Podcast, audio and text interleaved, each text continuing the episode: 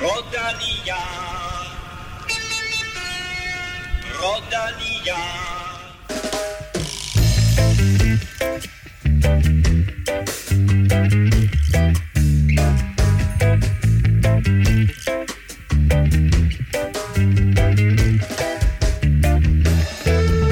Kigger man udenfor, ligner det jo en typisk marts eller april måned i Danmark. En øh, 10-12 grader, lidt smånedbør, og af og til så titter solen frem, og man tænker, øh, er det tid til en tur på rammen? Men faktum er, at det er januar. Det er 14 dage siden, vi skød nytårsraketter af, og 2023 er nærmest ikke kommet i gang endnu. Om på den anden side af jordkloden, der ser det dog helt anderledes ud, for der er det sommer, og sæsonens første cykelløb skydes i gang, når Tour Down Under genoptages efter to års coronaaflysninger. Og med det, velkommen til mine to faste Men at Work, Kim Plesner og Stefan Djurhus. Tak for det. Tak. Stefan, øh, har du været på cyklen endnu her i 2023? Øh, ja, det har jeg faktisk. Ja? Det har jeg faktisk. Jeg har øh, i løbet af slutningen af året, der var jeg lidt mere på, på home traineren godt nok. Øhm, den, er, den, den havde jeg sådan en aftale med, at øh, nu skulle jeg lige op på home traineren og komme rigtig i gang. Øh, men, øh, men her i det nye år er det gået lidt, øh, gået lidt mere langsomt for sig, så jeg skal i gang igen nu. Så du har ikke været på cyklen i 2023? Jo, det har jeg, men altså ikke, altså, hvis jeg har kørt det en eller to gange, så er det jo ikke sådan for alvor at komme i gang, vel? Nu er der gået to uger allerede. Okay, så du, du har sat til dels et godt eksempel. Og Kim, har du været... Nej, det behøver jeg faktisk ikke engang spørge om. Så, hvad, hvad har du lavet her i det nye år, Kim? Jeg vil sige, Stefan har i hvert fald været to gange mere på cyklen, end jeg har. ja Kan vi præcis. konstatere nu. Nej, men øh, jeg har jo gået og glædet mig til, at vi skulle i gang med podcasten. Og, øh, og så, øh, så er jeg gået og, og hygget lidt. Og øh, det kan godt være, at cyklen skal i gang i år, faktisk. Nå, Okay, Måske. det der, det Nå. der Altså, jeg overvejer faktisk at cykle på arbejde på et tidspunkt, når det holder op med at regne. hold da op. Og hvor, hvor lang tur er det? Ah, på en god dag er der vel 10 km. Wow, det ender med, at du kommer i form, jo. Ja, vi kan også øh, se Saveloen, der står ham i, øh, i den står baggrunden her her. og, og kigger. Den er, jo, den er jo helt tunet op. Fuldstændig. Den har ikke været brugt i, hvad, fem år? Ej, lidt for ren i hvert fald. 7 år? Den blev brugt sidste år.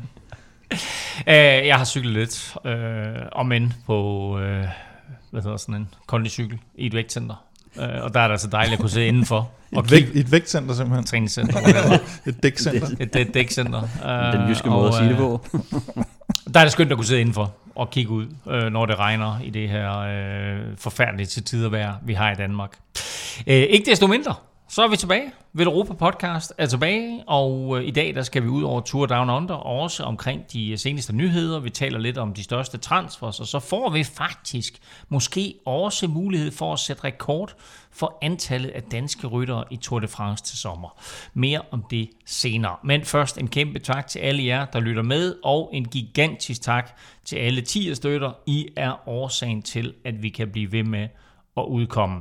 Og Stefan, vi har jo sådan en lille gave til alle de her støtter. I hvert fald nogle af dem. De er heldige af dem. Ja, ja, netop. Vi har, øh, vi har en lodtrækning senere, og øh, vi har fået et øh, nyt parti af Velropa hjem, så, øh, så vi er klar til at trække lodder med den berømte Velropa Cup. Sådan. Genialt. Tak til alle jer, der har været med i lang tid. Og velkommen til Jesper, Mathias, Johannes og Mejland. I er simpelthen hoppet på her i 2023. Skønt og velkommen til. Og til dig, der sidder derude og mangler at tage din første føring, måske er det et godt tidspunkt at komme med på 10 vognen nu, og måske så er du heldig her i løbet af sæsonen at vinde en Velropa Cup. Mit navn er Claus Elming. Du lytter til 2023's første udgave af Velropa Podcast, præsenteret i samarbejde med HelloFresh. Mit navn Fabian Cancellara. Velkommen til øh, Vel Europa podcast. Tusind tak. Jamen øh, selv tak, Fabian. Det var også den, øh, den svenske udgave af Fabian Cancellara, vi, uh, vi fik her. Men uh, holdejer nu, Fabian Cancellara, og endda for et hold med danske ryttere. Ja, Tudor Cycling, som det jo hedder, cykel, øh, produc- nej, hvad hedder det, øh, hvad hedder det, urproducenten hedder det, Tudor, øh, som, som sponsorerer det svejsiske hold. Vi har Alexander Kamp med på holdet, som jo mm. Måske faktisk er deres øh, største rytter, hvis ikke øh, Sebastian Reichenbach også var der, som måske er lidt større på, på Palmares. Og så har vi øh, Sebastian Changisi, som Changizi. kommer fra, øh, fra danske Colo Quick, som skal op og bide skære med, med de store nu. Det bliver også spændende rigtig spændende for de to, og rigtig spændende med det her nye hold, øh, som Fabian Cancellara altså står i spidsen for. Det kommer vi sikkert til at tale mere om øh, senere på sæsonen. Øh, men i dag, der skal vi fokusere lidt på øh, Down Under, øh, og det er faktisk også Down Under, at vi begynder i dag, fordi traditionen tro, så er de australske mesterskaber allerede kørt, og det blev Kim med en lidt overraskende vinder af mændenes enkeltstart. Eller var det så overraskende endda? Jo, altså han har jo selvfølgelig, det er jo ham her, Jay Vine, vi taler om, og som jo, som jo øh, startede sin karriere på Swift og blev opdaget, og, øh, og vandt øh, to etapper sidste år i, Vandt i en Vueltaen. Swift-konkurrence, ikke, der gjorde, at han... Det er rigtigt, og Fik og fik så kontrakt. Og sidste år, der, der fik han sit øh, sådan forløbige gennembrud med, med, med to etapper i Vueltaen, og øh, er nu skiftet til UAE, øh, og, og som han også selv har sagt, at i starten, der kørte han jo meget, øh, eller øh, var han sådan lidt, lidt tempo-rytteragtigt, øh, men, øh, men nu er det mere bjergene, vi lægger mærke til ham. Øh, Så, så det, at han skulle vinde øh, de, de australske mesterskaber i enkeltstart foran øh, Luke Durbridge, det var, det var alligevel overraskende. På fladbane. Ah, de startede og sluttede godt nok på Mount et eller andet. Jeg kan ikke, faktisk ikke huske, hvad Ja, den der- hed. ja, det var faktisk tre en, omgange øh, eller sådan noget, ikke? Og det var sådan lidt en, en kuperet, øh, om jeg tror det var ja, mellem 400 og 500 højdemeter, der var på. Så sådan, det, det var en, en rimelig kuperet enkeltstart faktisk, så det passer nok også meget godt til en Passer som bedre til ham. Jeg tror, at han kørte den med 48 i snit cirka, så Ja. altså, det betyder også, det, eller det viser også, at det ikke er en helt flad bane, men man vinder med ja, et par sekunder foran, øh, foran Durbridge. Og, øh, og fun fact, Kom med det. han havde jo sin kone med i følgebilen. Nå. Så øh, hun sad og råbte, at nu skulle han øh, lægge hovedet ned i styret, og, det, og du ved, så, når konen siger det, så, så lyster man jo. Så det er jo måske en meget øh, god opfordring til, øh, til nogle rytter, at øh, hvis de tager deres bedre halvdel, så... nej, præcis. Folk, der ligger i skilsmisseforhandlinger, kan vi ikke anbefale det overfor.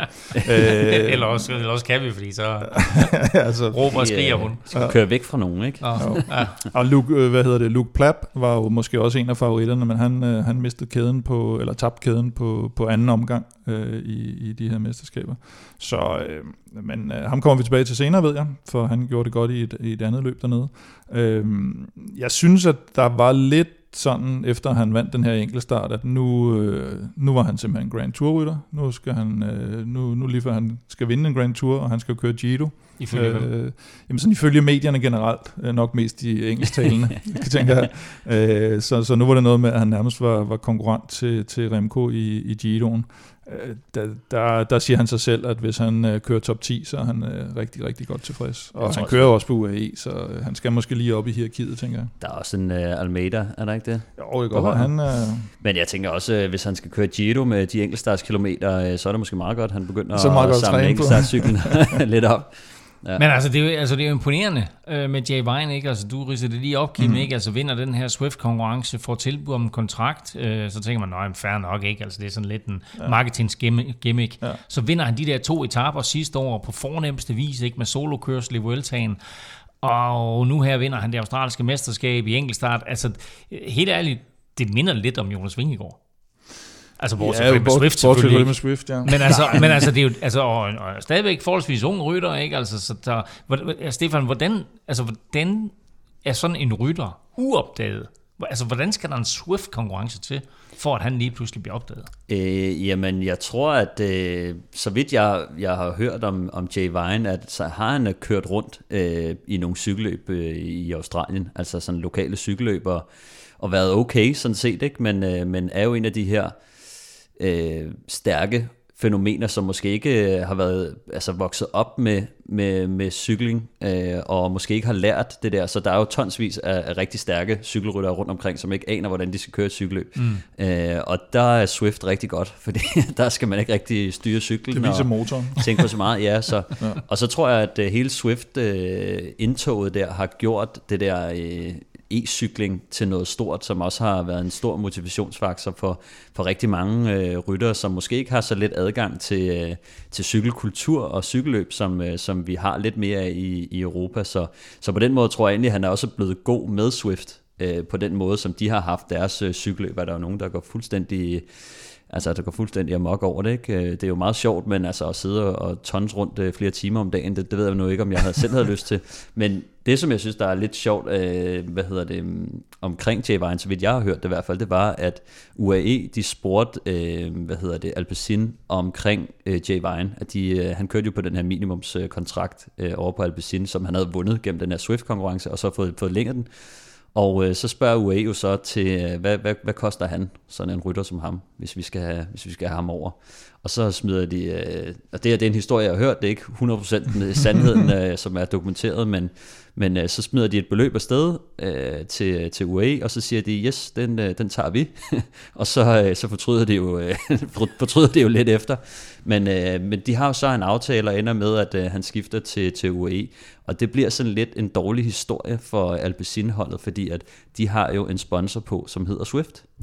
Mm. Så øh, de ender lidt med at brænde nallerne på både at lade en rigtig dygtig øh, rytter gå, men også øh, i forhold til deres sponsor, der har rigtig god connection med, med Jay Vine og, og Swift, ikke? at de kunne have mm. brugt mm. ham som en, øh, som en platform i hele deres marketing. Skulle de nok have om lidt mere.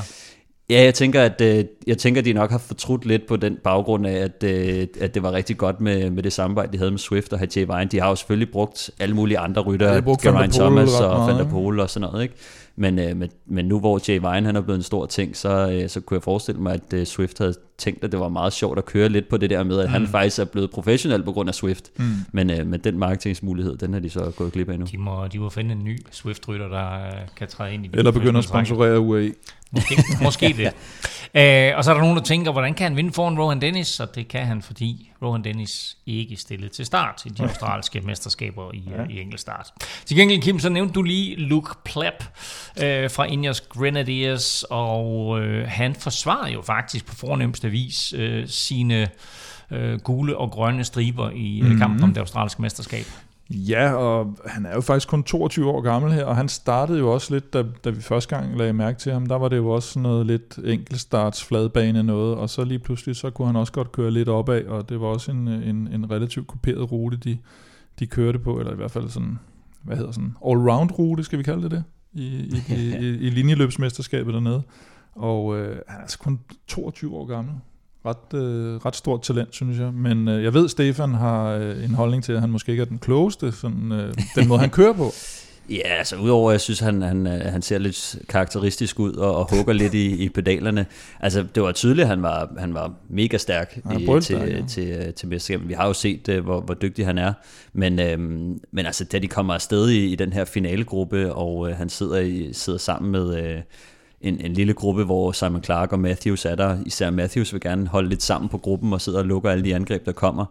Øh, efter han har angrebet, så sætter han sig jo ned bag i gruppen igen, og øh, vildt mærkeligt, da jeg sad og så øh, finalen der, at han ligger så sådan noget 10 meter bag mm. bagerste rytter, ikke? De er vel, jeg kan ikke huske, om de er fire rytter, der sidder der.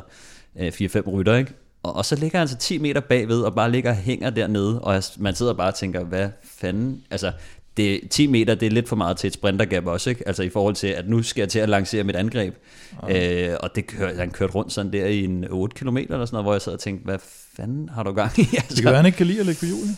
Jamen, det er så mærkeligt også, fordi det var, øh, det var, altså, det var på flad vej nedad og sådan noget, hvor jeg tænkte sådan, fint nok, hvis man lige ikke lige kan komme, altså man, ja. han sidder og kigger sig lidt tilbage, mister måske lige gruppen lidt, og så kører, kører op igen, men at ligge dernede, øh, det, det synes jeg var, det, det så bare torskedumt ud. Altså, det var noget, som jeg aldrig kunne drømme om at, at, at gøre selv. Den men, kloge øh, mindre klog. Han kom først over stregen. Ah, det var det ikke klogt. Det var det ikke klogt. Det var godt nok ikke klogt, men det var, øh, altså, det var, han havde styrken til at gøre op for den øh, dumhed, øh, synes jeg. Så, øh, så det var i hvert fald godt.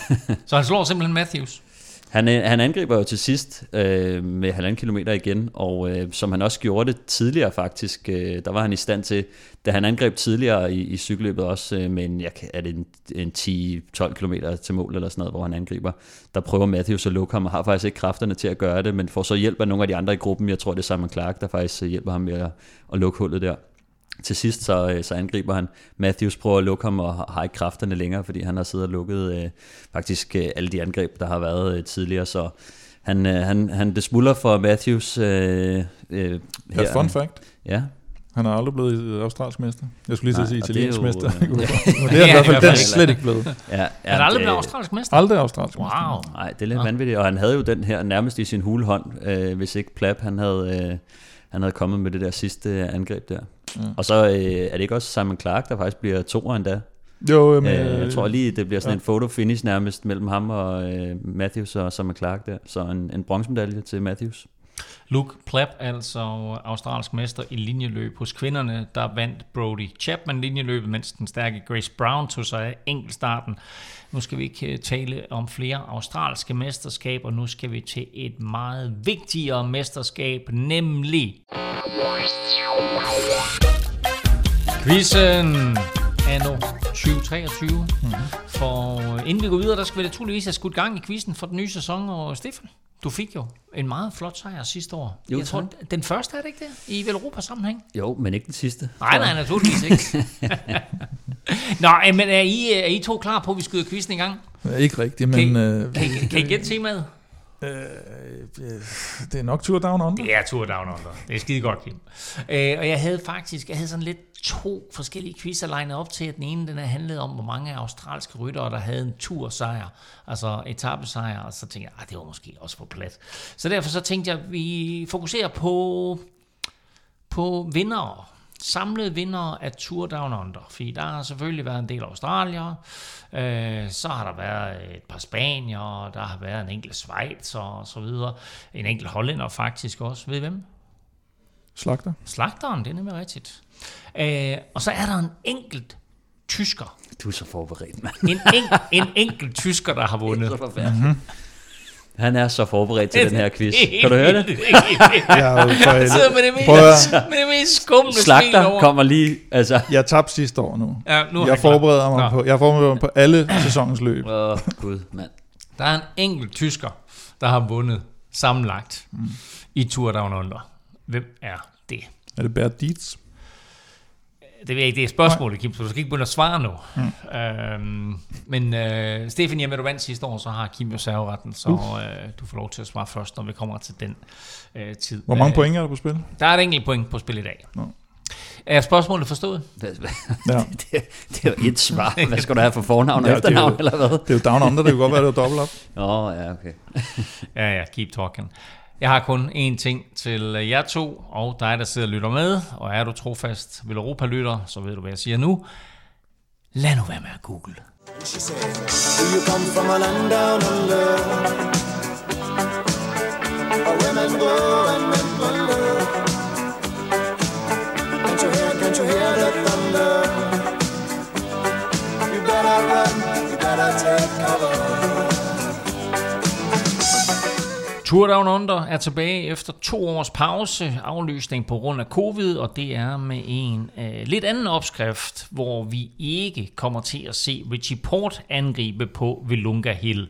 Manden fra Tasmanien har stoppet karrieren, og hans velkendte stigning, Vilunga Hill, er også skrottet i år. Stefan, du har kigget lidt nærmere på ruten til sæsonens første etabeløb, og det hele åbner med en kort prolog. En kort prolog på, øh, på 5,5 km til at, til at sætte gang i løbet, øh, og lige til at sætte klassementet. Øhm, det er sådan et, øh, en rute, hvor at det bliver hårdere og hårdere for, for hver etape. Øh, og øh, første etape er så en 150 km øh, rullende øh, terræn, men, men, men primært sådan, øh, bliver lidt kategoriseret som en flad etape og en, og en forventet øh, massespurt. Anden etape, øh, den er så også øh, kuperet, lidt mere kuperet, og så har den øh, to øh, stigninger øh, inden for de sidste 20 km. Øh, så det bliver sådan et lidt, det kan både blive et, øh, et angreb i finalen eller, eller en samlet spurt. Nu har de jo eller der er nogle rimelig holdbare sprinter i, i feltet her, øh, Matthews og, øh, ja, og, og, og, og, og alle de andre. Vi kommer tilbage til favoritterne lige om lidt. Og jeg kunne blive ved. og alle de, og jeg kunne blive ved. Ikke? Øh, men, øh, Corbin Strong, det var ham, jeg tænkte på. Og øh, Patrick Bevan og, og sådan nogle typer der, ikke? Der, der har været lidt svære at hægte af i, i, i årenes løb. Øh, tredje etape, den bliver så øh, endnu mere øh, kuperet. Den er en kort version, 118 km øh, lang, og øh, det går sådan øh, op og ned det meste af dagen, indtil de rammer øh, den stigning, der hedder Corkscrew Road, øh, der topper med 7,5 km til mål. Og så er der sådan en teknisk nedkørsel ned til, til mål i Campbelltown. Og øh, det, øh, det er sådan lidt en, øh, en, en, en skrab en, der øh, den er kort, to, øh, lidt over 2 km, stiger med 9,2% i snit og har et max på øh, 24%. Så det er sådan en, der, der, der virkelig øh, kan tage til, og øh, vi så faktisk øh, samme finale i 2019, hvor vi så øh, Richie Port, øh, Michael Woods, øh, George Bennett og Wout Poels lancerede et angreb på den her stigning, og var meget tæt på at, at holde hjem mm. faktisk, hvis ikke det havde været fordi, at øh, Patrick Bevan, som var i føretrøjen, han, øh, han sad og, og halede dem ind, øh, og, og det var sådan en meget øh, tæt kamp, og til sidst så endte øh, Daryl Impey faktisk med at vinde den spurt i, i den decimerede gruppe der. Og, og 2019 er jo den seneste udgave, der er kørt i, og med 2020 og 2021 var Ja, aflyst. netop, og øh, ja, vi har, vi har jo også øh, Daryl Impey øh, med igen i år, desværre ikke øh, Richie øh, Port, men, øh, men der er, det er sådan en etape igen faktisk, lidt ligesom, øh, ligesom øh, anden etape, hvor at der kan komme et, et, et stød, et fremstød til sidst, øh, der, hvor man kan, måske kan tage et par sekunder, eller køre en lille gruppe hjem, eller også så bliver det en, øh, en, en spurt i en decimeret gruppe. Øhm, den fjerde etape, den er sådan forholdsvis flad, også øh, 135 km lang, og så har den en, øh, en punchy afslutning inde i øh, Vilunga. Men øh, i år, der kører de ikke op til toppen af, af Vilunga Hill, men, øh, men tager kun, kan man sige, den bløde start øh, med. Så, øh, så det bliver sådan igen en forventet sprint, hvor de sidste 2,5 km, de stiger med sådan bløde øh, 2-3 procent, øh, så det bliver sådan en forventet øh, massespurt, men, men en, en hård en af slagsen. Øhm, og så øh, den sidste etape, der, øh, der bliver det rigtig øh, hårdt. Det er en, en, en meget kort etape, 114 km, hvor de skal køre sådan en øh, to og en halv omgang, hvor at øh, de skal op over den her stigning, der hedder øh, Mount Lofty, tre gange, og de slutter faktisk også op på toppen af den, og øh, det er sådan en, en, en det er løbets øh, hårdeste stigning, og øh, de første 6 km stiger sådan forholdsvis blødt, men øh, de sidste øh, halvanden kilometer stiger sådan med lidt over 7% i snit, så en, en stigning, øh, jeg forventer, eller sådan, det er lidt sådan en øh, Paris-Nice-agtig øh, afslutning med, med sådan en kort, intensiv øh, dag med, med en masse højdemeter, og, øh, og kan, kan godt blive lidt spicy, men, men, men det bliver lidt spændende at se, om det bliver for meget for nogle af, af, af de stærke ryttere, altså de her som... Øh, som Patrick Bevin og de her typer, som faktisk, og Matthews, som godt kan køre opad, men, men det kan ende med at blive lidt for meget for nogle af dem og favorisere de, øh, de lidt lettere ryttere. Så spændende rute, og, og der er lidt, øh, lidt af hvert nogle spændende afslutninger generelt, udover øh, første etape, som, som er den, måske den eneste, der på papiret ser ud til at, at ende stensikkert i en masse spurt. Det er vist mere Tour of Adelaide end, end Tour Down Under, fordi feltet bevæger sig ikke på noget tidspunkt mere end 80 km væk fra, fra downtown Adelaide. Øh, vi har nævnt et par gange ingen Richie Port. Til gengæld så er Geraint Thomas med. Hvem er de andre store favoritter? Ja, altså jeg, det er jo sådan et, øh, et lidt sjovt løb, fordi nu, nu sidder jeg også og tænker tilbage på den her Patrick Bevin, som jo handler om, at han kommer, som vidt jeg husker i hvert fald tilbage, at han kommer godt fra start, og så handlede det jo Mm. egentlig om, at han skulle forsvare sig hele tiden mod Mm. de her angreb, og så er de bakker dernede, de er sådan tilpas hårde skråstreg bløde til, at man ikke rigtig ved, om de her lidt hårdføre, hurtige folk kan holde det, eller om de her bjerg, mere bjergagtige folk får, får, får taget på dem. Og det ender som regel lidt med sådan mellemtings, øh, mellemtingsvinder, Mm. også hvis du ser på, på de vinder, der har været. Så, øh, så sådan nogle øh, Matthews, der jo åbenlyst er i, i god form, så med de australske mesterskaber. Øh, en Luke Plapp, synes jeg også. Øh, Vejen selvfølgelig, selvom han ikke kørte så godt i, i linjeløbet. Øh, vi har en øh, Jai Hindley selvfølgelig for Bora, som, som man ikke lige kender så meget formen på. Og, og det svære her er jo også at, at vide netop, hvad er det for en form, de går ind til. Dem, man, mm. vi har set i de australske mesterskaber, kan, har vi fået en lille pejling på, men de andre ved man det jo ikke. Altså Geraint Thomas, hvor, hvor er han henne lige nu i forhold Ja, ja, ja. til hans øh, mål i sæsonen. Ikke? Så, øh, så nogle gange så ser vi jo de her store navne blive, blive mere hjælperyttere for, for nogle lokale helte, kan man sige. Og det kunne også godt være, være med for eksempel Geraint Thomas for, for Luke Plapp. Men jeg ved, at, øh, at du, har, øh, du har vel en, der, der er din lidt mere favorit end de andre. Ja, altså jeg er lidt spændt på, øh, på Rowan Dennis. Altså nu valgte han jo så ikke at køre øh, enkeltstarts øh, i Australien, og det er måske sådan lidt... Øh, ja, det er måske lidt bekymrende, men altså jeg synes, øh, når man kigger på ruten, øh, så, så, så ser det ud til at være øh, rigtig godt. Så, så prologen kunne ende med at være afgørende i, øh, i Tour Down Under i år, fordi at hvis man først øh, sætter sig i føretrøjen, mm. det er ligesom Bevan han gjorde Ja. ja. det, øh, så... Øh, så, så er der nogle sprinter, der kan tage nogle bonussekunder, og så kommer det egentlig ned til, til, til formentlig et sidste etape, og hvad jeg har set, eller hvad man har set fra Rowan Dennis, hvis han bare er i, i, i rimelig form, så, øh, så kunne han godt være sådan en, der, der placerede sig i, der tog sejren, eller placerede sig i top 3 øh, på, på prologen, og så, øh, og så var lidt svært at ryste af øh, på, øh, på alle de andre etapper. Ja, så har vi jo også sådan en Ethan Hader, faktisk, for, for Ja. Ineos, som jo både kan køre en, en god prolog, og, og også være med frem i spurterne. Bauhaus, Phil Bauhaus kan faktisk også øh, nogle gange lige ja. smide, en, smide en, en ordentlig enkeltstart i sig. Så det er, et, det er et relativt bredt felt altid dernede jo. I Men der, er- forhold der er jo der er sådan nu, hvor du er i gang med sprinterne før, Stefan, nu du ikke lige øh, sådan helt kan huske, hvem der var med, men altså, vi har en Patrick Bevin, vi har en Phil Bauhaus, nu nævnte du lige Ethan Hader, vi har en Caleb Ewan, The Pocket Rocket. Mm. Ikke? Altså, så der er der et par hurtige herrer med i feltet her. Ja, bestemt. Altså, og blandt andet øh, Caleb Ewan, som jo kommer fra, øh, fra det australske øh, landshold. Øh, For ja. måske, altså, han er en type, der, der, der er god til at klare sig selv og, også, men, øh, men det kan måske også blive lidt svært for ham, hvis han ender i en rigtig god position. Nu kører han nok ikke den bedste prolog, men, øh, men altså, hvis han kommer til at nærme sig en, en føretrøje, så tror jeg, det bliver Så lidt, lidt svært ligesom for vi ser i PostNord Danmark rundt med sådan et dansk landshold, hvor en strib rytter fra forskellige mm, ja. hold, de samles på et landshold, så Ja, ja, kører Ewan for et australsk Ja, hold, fordi eller et hans eget hold ikke er med, ja. Ja, netop. Så, og det, det, det, er der, det er der mange løb, der har, øh, i hvert fald de, de er lidt mindre, de har nogle, øh, nogle landshold, øh, der får lov at, at stille til start der. Øhm, men ja, spændende, spændende felt godt nok, men som Kim også lidt er inde på, så er det lidt svært at vurdere, hvor, øh, hvor niveauet er henne. Øh, det eneste, som vi har set i det nye år, det er jo de australske mesterskaber og sådan lidt øh, småtteri af kriterier og sådan noget, men de fleste kommer jo frisk fra, fra træningslejre, så, øh, så det bliver sådan den første den første test, hvor vi kan se, øh, hvad, hvad, hvor- hvordan står folk, og det er jo primært dem, som skal køre Giroen og, og nogle af de der forårsklassikere, som vil, som vil være lidt øh, bedre form end, end de andre.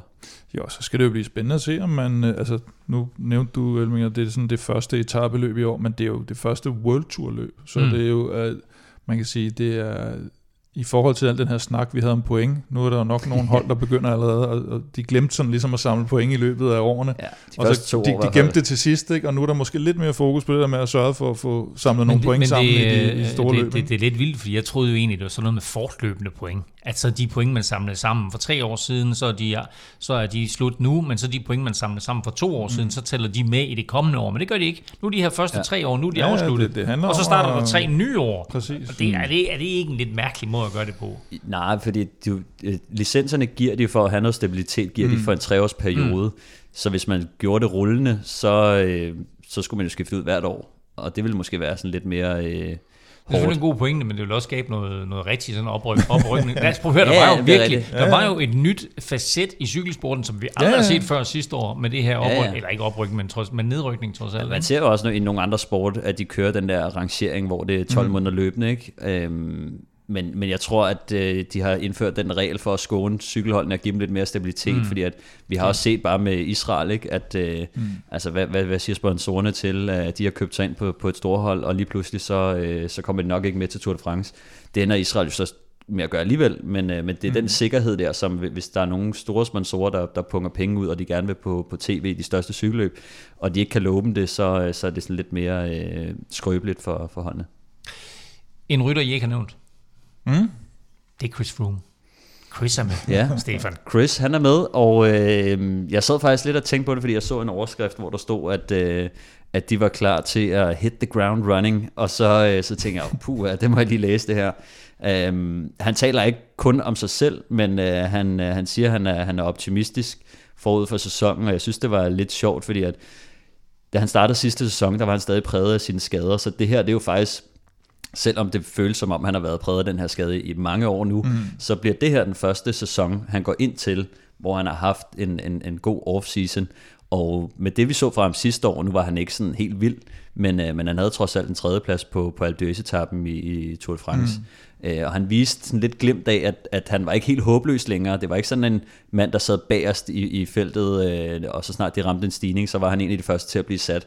Han kunne faktisk godt være med, og... Øh, der var jeg sådan lidt spændt på at se, nu skal han godt nok køre for, øh, for Corbin Strong øh, for, for, for Israel, og de har også øh, Daryl Impey med til at mm.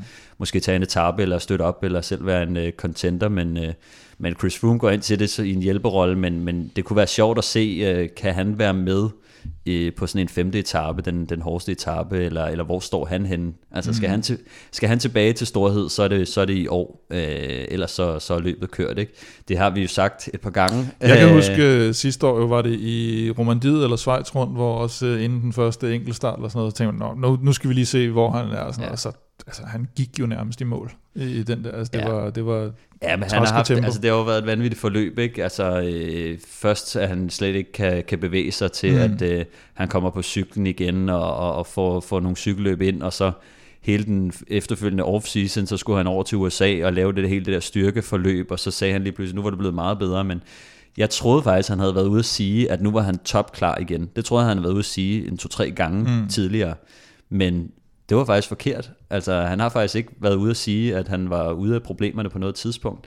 Så det er først nu, at man sådan for alvor kan sige, nu er der måske ikke flere undskyldninger, og nu ser det ud, som om han har haft... Så i år dømmer vi ham. Vi laver et fum, jeg fumo, synes, at, fumometer. nej, men jeg vil alligevel give ham det. Hvor skal vi starte det henne?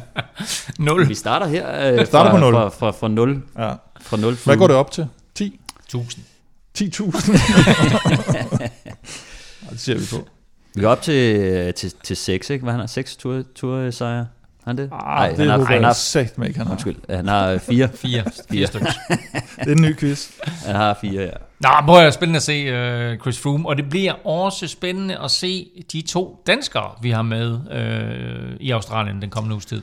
Ja, altså Mikkel Honoré, som, øh, som jeg jo lige, jeg, jeg kan godt huske det nu, jeg, jeg kiggede på det, men sådan, jeg går ind og kigger startlisten der, og så Mikkel Honoré, EF Education, så tænker jeg, gud ja, det, han, han er jo skiftet jo. Ja. Og øh, man skal lige vende sig til de her også øh, Søren Krav til Alpecin og sådan, altså, der, der, der er lige nogle, øh, sådan, jeg synes det er sådan lidt markante skifter, man lige skal, man lige skal vende sig til, og, og jeg glæder mig vildt meget til at se øh, Mikkel Honoré, han er jo, vi har talt om det meget før, øh, det her med, at, at en rytter, der har et, øh, jeg synes, har et utroligt højt bundniveau, faktisk, mm. men også et topniveau.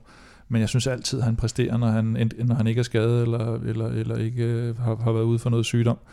Øhm, og, Og så, så, må vi bare sige, at 2022 var rigtig hårdt. Ja, det var noget lort. Hvis det ikke var sygdom, så var det skade, og, og, så Og- og nu- styr, styrt også undervejs. men, der turen, var, jo. men der var en, der havde et hårdere 2022, og det var Michael Valgren, og det er jo på en måde lidt ham, han måske skal ind afløse, kan man sige. I hvert fald i, øh, i det første halvår, måske i, i hele året, hvor Valgren er jo røget ned på deres uh, development-hold her i, i 2022. Så, så det er sådan lidt en... en 23, ikke? 23, undskyld.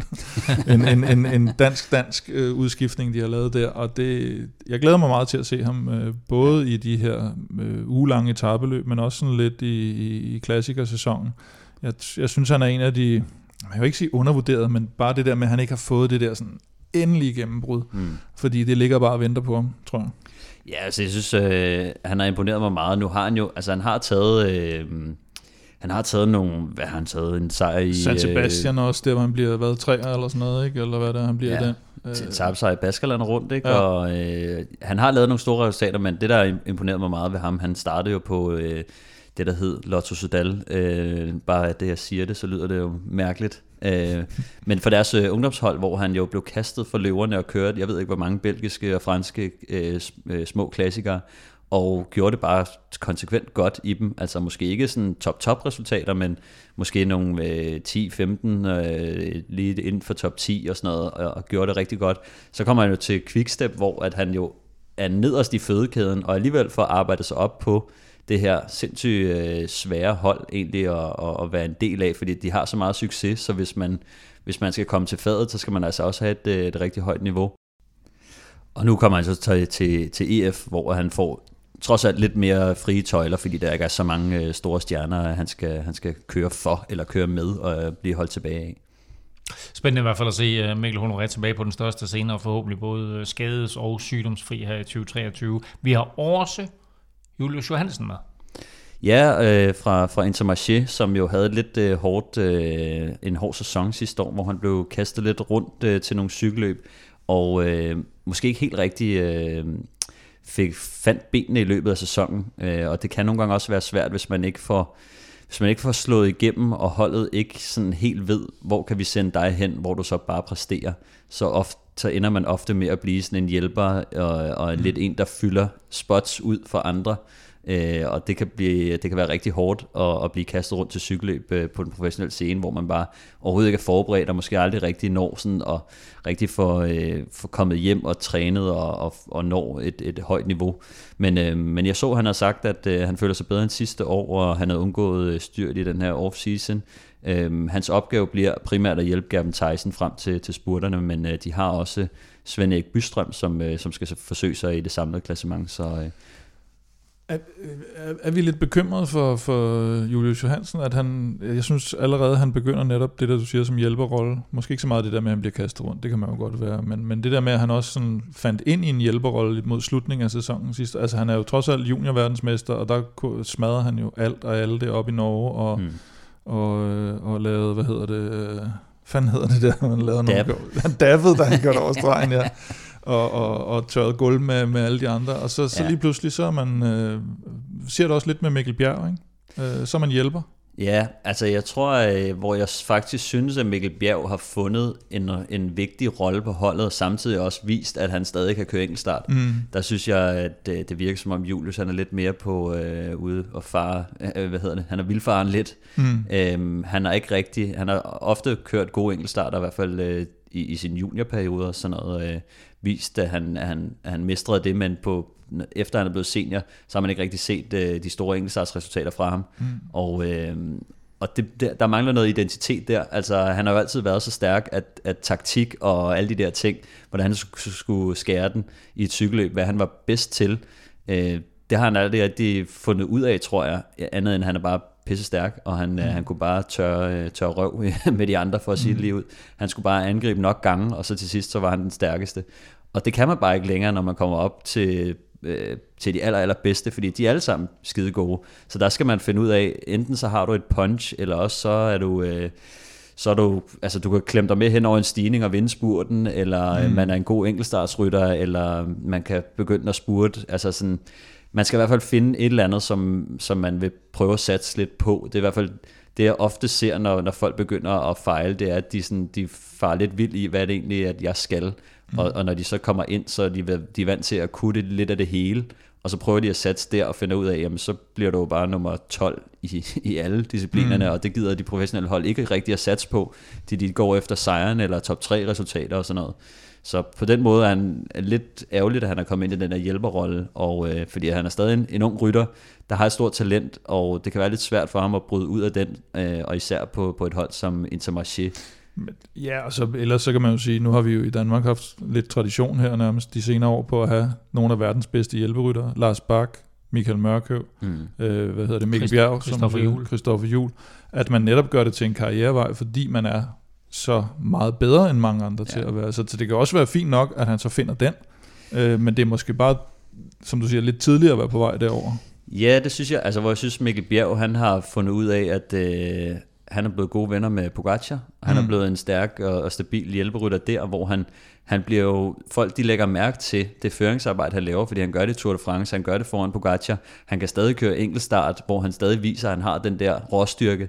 Øh, for Julius, der ender han med at køre for, øh, for, for Gerben Tyson, mm. som måske laver en fjerdeplads eller et eller andet, ikke? Altså, øh, ja det er ikke noget, som, som, altså, som, som man som sådan skal bruge. Så på et eller andet tidspunkt, nu, altså nu, nu er det ikke fordi, jeg er ved at skrive nekrologen på, øh, på Julius overhovedet, men mm. på Intermarché har jeg svært ved at se det for mig, fordi på et eller andet tidspunkt, så kommer der en ny mand, øh, som er okay, så kan han lidt af det samme. Han er lige et par år yngre, og så, så, så ender de med at skrive kontrakt med ham i stedet for Julius, fordi at nu har de haft ham i to år, og, og, og måske ser de ikke så, så meget potentiale længere. Mm. Øhm, så, så, men jeg håber for eksempel, det der skal til, det er jo, at han møder op øh, pisse, øh, pisse godt forberedt, og kører et brag af en prolog, øh, kører en top 3, og så lige pludselig siger de, okay, øh, fuck øh, Svend Erik, altså, øh, nu kører vi med Julius, ikke?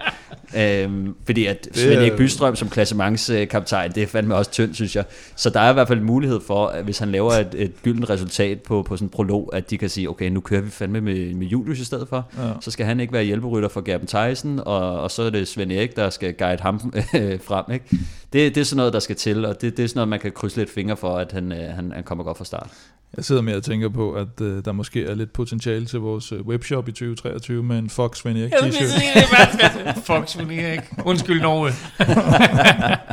Tour Down Under, eller retligt Santos Tour Down Under, som det hedder, begynder på tirsdag med en prolog, og så følger øh, de fem etaper med afslutning næste søndag på Mount Lofty i det, kuper, i det øh, kuperede område øst for Adelaide. Vi skal have fundet 2023's første vinder af en Veloropa Cup, og vil du deltage i lodtrækningen i år, så er det nemt at være med og støtte os på tier.dk. Samtidig Beløbet er valgfrit, og du donerer hver gang vi udgiver en ny podcast, og når du så donerer, ja, så deltager du løbende i lodtrækningen om en kop, og også andre fede præmier, som vi har i løbet af året. Stefan, vi skal have fundet den første vinder. Vi skal have fundet den første vinder i år, og øh, jeg er sådan jeg er ret glad for, at øh, for det her navn kom op. Øh, ikke fordi jeg kender navnet overhovedet, men øh, det var mest fordi, at den her støtte har været med siden oktober 2019. Så mm. han er faktisk en af de, en af de første. Wow, øh, så start, startede vi i april 2019? Eller noget Nej, vi startede retning? faktisk i, øh, vi startede i øh, sådan noget foråret 2018. Okay. Men øh, vi startede først på 10 og lidt senere, og det Nå, gør... det er det, jeg mener med 10, ja. Ja, ja, og... Øh, Ja, og, og for at gøre en øh, lang historie kort, så har øh, Hartsberg øh, vundet, som jeg ikke, jeg tror ikke han har vundet noget før, så nu får han endelig øh, en kop. Sådan. Det lyder Ja. bekendt, ja. Mega fedt. Jamen, hey, uh, Hartsberg, og så en e-mailadresse. Du har været med siden oktober 2019, og nu er du vinder af årets første Veloropa Cup. Så kæmpe stor tillykke, og tak for støtten. For alle vores lodtrækninger, der gør vi det på den måde, at for hver femmer, du donerer, der får du et lod i puljen, så jo større beløb, jo flere lodder, og dermed større chance for at vinde. Du finder link både på velropa.dk og på tier.dk. Mange tak for støtten til alle, der støtter, og naturligvis stort tillykke til Hartsberg. Inden øh, sæsonen sådan, øh, for alvor øh, går i gang på de europæiske landeveje, der kommer vi med vores øh, store transfer-podcast, hvor vi kigger på sådan alle de største navne, der har skiftet hold. Men som sådan en lille, øh, en lille slags teaser, kan man godt kalde det, der har jeg bedt jer komme med to navne, som I hver synes er spændende, og så kommer jeg også med to. Kim, du får lov at lægge ud. Hvem øh, er den første, du har lagt mærke til? Ja, den er helt frisk øh, fra fad, havde nær sagt, eller fra, øh, hvad hedder sådan noget, tequila-flasken. øh, øh, Eller en anden flaske. Mi- Miguel Angel Lopez, øh, der, der, der smutter hjem til Colombia, til Medellin-mandskabet. Han har fået et mandskab nu. Og, Ja. øh, og det er jo også øh, en, øh, det er jo en by, er det ikke? I, øh, Medellin, i- jo. Som, Jo. øh, Jo. med, med det der narkokartel, og jeg ved ikke, hvad for en bøjser. Så det passer er meget right fint. in. Det passer fint til, øh, til, til den historie, han har været igennem her det seneste med Astana og rygter om øh, øh, væksthormoner før Giroen og øh, tra- transport af forbudte stoffer. Om øh, det så har været Astana, der bare gerne vil af med ham og har plantet den historie, det ved, det ved vi jo rent faktisk ikke, øh, for der er, ikke, der er jo ikke nogen officiel undersøgelse, der har gjort noget, så det er sådan lidt, Så at nogen øh, siger noget. Swift og, har mistet Jay Vine, så får Medellin, så får de Superman Lopez de- Det tilbage. er, det er Vino. Det er, vi, det er Vino, der, det er Vino, der kan, har- kan du ikke lige holde min kuffert? har lagt et hestehoved i sengen, og jeg ved ikke hvad. Nej, øh, og jeg ved ikke, om man må kalde ham Superman mere, så når han vender, når han vender slukket hjem til, til Colombia, men øh, jeg vil sige, at, at hvis øh, rygterne taler sandt om alt det, han har haft gang i, så passer han perfekt til den hjemlige kolumbianske scene i hvert fald, fordi Ja. der har de det jo med de store kolumbianske navne, i hvert fald i mange tilfælde, når de kommer hjem og skal køre nationale mesterskaber og, og Colombia rundt, eller hvad det hedder. Når, Der bliver taget så, straffe så, kan de, så kan de altså ikke følge med. Men nu spørger jeg, altså sådan et hold som Medellin, de har selvfølgelig ikke øh, nogen invitation eller noget til europæiske løb, så vi kommer ikke til at se ham på de europæiske lande, landeveje i år. Nej, det kan de vel... Puh, det, nej, så kan vi jo se ham i sådan noget San Juan, eller, eller, eller hvad der Jeg går være. ud Noget, fra, nogle amerikanske, det- de holder sig nok på den, på den amerikanske scene, ikke? Jeg Jeg går tro. ud fra, at det bliver lidt svært for ham med, med den øh, baserende sag, eller noget, det der i hvert fald er i gang med at blive ja. støvet op på ham. Han er nok ikke et navn, der giver øh, wildcards til, til specielt mange løb i øjeblikket, men han kommer vel til at køre mod, øh, hvad hedder han... Øh, åh, ham den lille babyface Oscar Sevilla der, han kører jo stadigvæk rundt derovre som 45 Ja, det- år eller sådan noget, ikke? Så, og Manchebo Jeg har ikke lige tjekket, øh, tjekket op på Ej, de jeg to øh, ikke- jeg har lige på det seneste, men Det er det ene navn. Ja. Så øh, for at det ikke skal blive en hel aftens forestilling, Ja, så, så går vi høre videre Stefans til... første navn. Nå, okay, så går vi den vej. øh, jamen jeg har øh, Richard Carapaz til, øh, til EF fra, fra Ineos, og øh, det synes jeg bare er, er spændende. Øhm, EF har jo slået sig op nu på, og jeg så en video med Jonathan Waters, hvor han sagde, nu er der ikke nogen det. undskyldninger Nej. længere. Der er ikke noget øh, budget eller noget, der hæmmer os længere. Nu er vi klar med et, øh, det stærkeste hold nogensinde, og går efter øh, det største øh, år nogensinde. Og Richard, Richard, Richard, øh, Richard. Richard Carapaz, han skal jo køre Tour de France for dem, og øh, jeg glæder mig til at se, øh, jeg glæder mig til at se ham være, øh, være enlig kaptajn. Han har jo været lidt en del af den her øh, trummerum på, på Ineos om, hvem var det lige, der skulle være kaptajn? Skulle det være Adam Yates, eller hvem skulle det være? Og Richard Carapaz var måske lidt bedre. Øhm, så, så det bliver bare spændende at se, øh, hvordan de, de strikker Men altså fra at han vandt Giroen, har vi så ikke ligesom set ham være bedst i den rolle, hvor han taber nogle minutter, og så får frit lejde, og så kan vinde en etape eller to sent i et etabeløb. Jeg tror ikke, det har været helt med vilje, at han har tabt men øh, det, de men det minutter er rigtigt nok, det er sådan, det er endt, Ja, ikke? Øh, ja. Hvor, hvor der har været nogle... Øh, Ja. Nej, det er rigtigt, han har ikke fået... Han har ikke fået slået sig fast som den her stabile øh, Grand Tour podie-rytter, men har lavet Han nogle... han vandt da OL her, efter Nå, men han, har, han har lavet nogle, Åh, oh, det gode resultater. Det er jo et vanvittigt Der var han okay kørende. Ja, var godt. ja. Nej, men det, og jeg synes, det er fint, at øh, Jonathan Waters, han, øh, eller Wouters, eller hvad vi skal kalde ham, han, øh, han plejer jo at være sådan lidt en, øh, nogen vil nok sige tudeprinsesse, ikke? Og med at alle de andre Ja, har, øh, har, har for store budgetter, og de snyder, og øh, et eller andet, og det er synd for dem. Og jeg synes, det er fint, hvis han kommer med sådan lidt mere offensiv udmelding, og siger, nu samler vi handsken op, og så kører vi, så kører vi cykelløb, og så må den bedste mand vinde. Han bor sgu da i øvrigt i Sverige, har jeg hørt. Nå, Han har fundet en svensk kæreste. så skal vi da invitere ham over. Så øh, det kan Han være, skal vi skal i prøve at. Ja, ja, ja. Ja, ja, lad os Nå, prøve det. fedt. Øh, mit første navn er dansk, og det er Kasper Pedersen, der skifter til øh, Sudal Quickstep, mm. som de jo ret lidt hedder nu. Øhm, jeg glæder mig rigtig meget til at se, hvad Kasper han kan udrette øh, efter, at han får hvad skal vi kalde det, kyndig guidance af Michael Mørkøv. Mm. Fordi det kan godt være, at her i det første år, at, øh, at der bliver hans rolle sådan mere nærmest at lære øh, det der lead-out. Mørkøv har jo rost ham i, øh, i høje vendinger, og siger, at han er en fremragende lead-out-rytter, og selvfølgelig også en fremragende sprinter i sig selv. Øh, men jeg tror bare, at en fyr som Kasper, øh, der er i bund og grund, sådan har lidt den samme mentalitet som Michael Mørkøv, kan lære rigtig meget af Mørkøv i det her med at føre en sprinter, altså lad os sige den hurtigere sprinter, mm. øh, frem i feltet. Øh, Sådan set enig, men jeg synes også, ligesom vores, øh, vores lille samtale om Julius Johansen, at det, det er en lille smule tidligt, og, og hvis, man, hvis han begynder at lægge sig over i den rolle for, for fast, havde jeg nær sagt. Jeg synes, der er, der er noget mere talent i, der går tabt. Altså, han har vundet Paris Tour. Øh, det, det, det er et stort navn, hvis han, hvis han udelukkende skal køre lead-out for Tim Mallier og Fabio Ja. eller det bliver nok mest Tim Mallier selvfølgelig, og, og så bliver det sikkert mørkøv med, med Fabio Jacobsen, hvis, hvis, øh, hvis det går som... Øh, men jeg synes, det...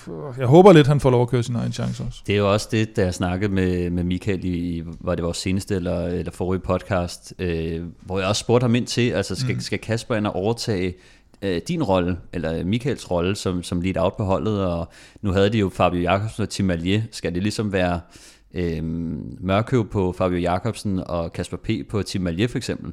Øh, men der var han sådan lidt, ja, men han kommer nok til at køre i en lead-out-rolle først og fremmest, eller det er nok der, han starter, men han, han håbede også på, og satte mm. også på, at han ville, han ville få noget frihed til at opsøge ja. sine egne chancer, og, og, og på den måde, som Quickstep nogle gange kører på, i hvert fald når de ikke har Alaphilippe med, med, med i truppen, så, så plejer de også at sprede det ud over, ud over nogle flere rytter. Men der var faktisk en ting, jeg også tænkte på, i forhold til, hvor, hvor vildt det er, at Kasper han nu ender på Quickstep og, og bliver rost så meget. Fordi jeg kan huske, øhm, da han kørte, han kørte på et tidspunkt for Rival, der hvor jeg øh, kørte også øh, bare lidt senere end, øh, end Kasper. Han, øh, han ender jo med at blive skrottet på, på Rival, fordi han, øh, han kører for langsomt, og øh, han kører for meget bane. Og det var lige op til, til OL i, øh, i Rio i 2016.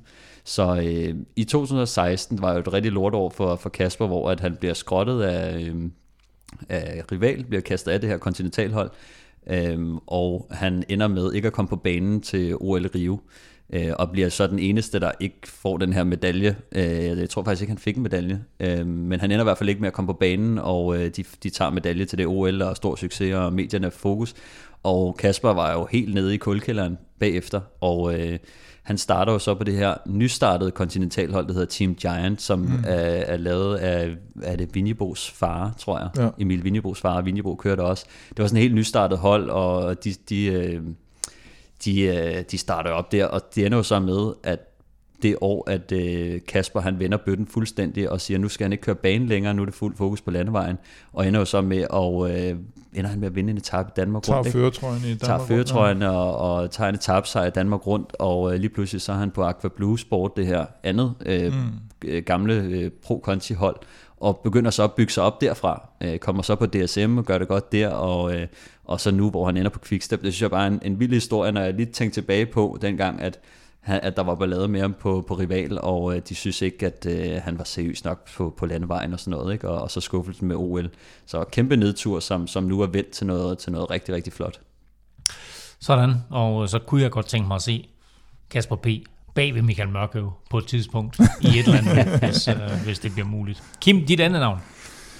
Jamen, der har vi faktisk uh, Dylan van Barle, som uh, jo skifter, for, tager det der store skifte, som jo er sådan lidt uh, Barcelona til Real Madrid skiftet, uh, fra Jumbo, for, eller til Jumbo fra, fra Ineos. Og uh, det synes jeg jo sådan i sig selv er interessant, og så er han jo også bare altså, en af de absolut bedste klassikerryttere. Mm. Han står meget i skyggen af, af selvfølgelig Wout van Aert, uh, Mathieu van der Poel osv., men uh, han har virkelig vist, at, uh, at han, han, han kan mere eller mindre det hele i, i brostensklassikerne, og nu vil han så gerne vinde Flandern. Og øh, det, det tror jeg Han er forsvarende Roubaix-mester, ikke? Han vandt Roubaix, ikke? Og, Og blev i øh, blev i Flandern, efter de kom op der, øh, det der Pogacar-show der, Ja, hvor, øh, og nu, nu, øh, nu mener han, at øh, den, den, øh, den, den går han og tænker lidt på, og, og jeg tror, altså man kan sige, det er selvfølgelig, der, der er lige en Wout van Aert, han skal have den diskuteret med, men øh, jeg, jeg, jeg, det, bliver, det bliver en vanvittig duo til, til det løb der, og må, må ikke de Altså, jeg synes, jeg læste et sted, at Wout van Aert, han, øh, han gik efter de der brostensklassikere. Så, Ja, ja, nå, men det er det, jeg mener. Det bliver jo, altså de to på brosten, ikke? Det er jo, altså der, der får de jo den der overhånd, de kan spille ud, ikke? Mod øh, for eksempel sådan en som øh, Van der Poel, som jo har det lidt med at slå Mm. alle andre end Kasper Askren i en spurt, når de kommer ind til, til Odenarte. Ja, så, og- og, det skal, og det skal de jo gøre netop i sådan et løb, ikke? Så, så jeg glæder mig meget til at, at se ham på det. Og så også fordi det er sådan lidt de der store hold, når de skifter imellem dem, så, så er det lidt mere interessant, synes jeg. Det bliver lidt vildt med Laporte, Benot og øh, det er jo Dylan van Barle og, og Wout van Nå, Aert. så kan Wout og, og Dylan van Barle og Laporte, så kan de øh, stikke af fra alle de andre og køre hånd i hånd over stregen. Ja. ja, tre mand hånd i hånd, det ville være vildt. Men øh, ja, altså det næste navn, jeg har, det er jo også øh, Alpecin de König, som laver lige en kontra og hiver noget forstærkning ind øh, til Mathieu van der Poel i form af Søren Krav, som, øh, som jeg glæder mig lidt til at se. Jeg kan huske, vi snakkede med ham øh, sidste år, hvor han jo var dødsens træt af DSM-holdet og alt det palaver, der havde været med dem, og han ikke måtte indstille på sin egen cykel, og jeg ved ikke hvad. Mm. Øhm, så øhm, jeg kan, ja, det, det kan være, at han har nogle sjove historier om DSM-tiden til os faktisk, øh, vi skal prøve at følge På et op eller på. andet tidspunkt. Jeg tror, han Men, venter øh, til karrieren er slut. Men ja, kan der ligger nogen, og jeg ved, at Kasper han også Ja. har nogen. Ja, højst sandsynligt. Jeg har øh, Det er en podcast special. det er nok en special her, DSM special. Men øh, Søren Krav glæder mig bare til at se, og han kommer jo til at køre fuldt program øh, for dem, og, og formentlig rigtig meget sammen med Mathieu van der Poel, så det samarbejde glæder jeg mig rigtig meget til at se. Og, Men vi talte jo lidt om det her. Altså, kommer han til at stå i skyggen af Van der Pol, eller hvad, hvad bliver det for noget? det er nok svært ikke at stå i skyggen af van der Poel. Jeg vil så også sige, at nu sad jeg jo faktisk og så et, øh, et crossløb her den anden dag, øh, eller var det i weekenden, hvor, øh, hvor Wout van Aert, han øh, tørrede lidt gulv med Van der Poel på sådan en... øh, Han har tørret, han har tørret gulv på alle, alle i, i, i crosssæsonen. Men, øh, men der styrter Van der Poel igen, og øh, jeg ved sgu ikke helt med den der ryg der, om øh, den begynder at have lidt, og, og det er klart, at for I, hver har, I, gang har han... I set Pitcock styrt? Ja, det, det så lidt. øh, Det var sådan et, fly, et flyvehopstyrt. Ja, ja. Men, øh, Men, øh, det, det skal være det, der kan, kan, kan gøre, at lige pludselig, at, øh, at Poel får lidt problemer. jeg, jeg så faktisk, at han netop havde kommenteret på det der med ryggen, og han sagde, at det, det bliver nok uh, hans uh, Achilles-hæl, Mm. uh, i hvert fald på cross og mountainbike, men han ikke føler, at det generer ham, når han kører landevej. Uh, så man kan jo håbe på, at, uh, at det kun formyndter sig i, uh, i, kan man sige, de meget tekniske uh, hårløb, hvor man skal... Ja. Øh, hvor, hvor man skal af, cyklen og løbe rundt og mudder, og jeg ved ikke hvad. Men jeg vil sige, at øh, her var det på en nedkørsel i noget, noget grus, ikke? det var også en fuldstændig sindssyg nedkørsel. Nå, øh, men der bliver nok i hvert fald angrebet udefra, tænker jeg, fra Alpecin Ja, i, øh, i forårsklassikersæsonen. Ja. Jeg glæder mig meget til at se øh, de to sammen i hvert fald, øh, Søren Krav og Van der Poel. Min sidste mand er Mark Cavendish til Astana.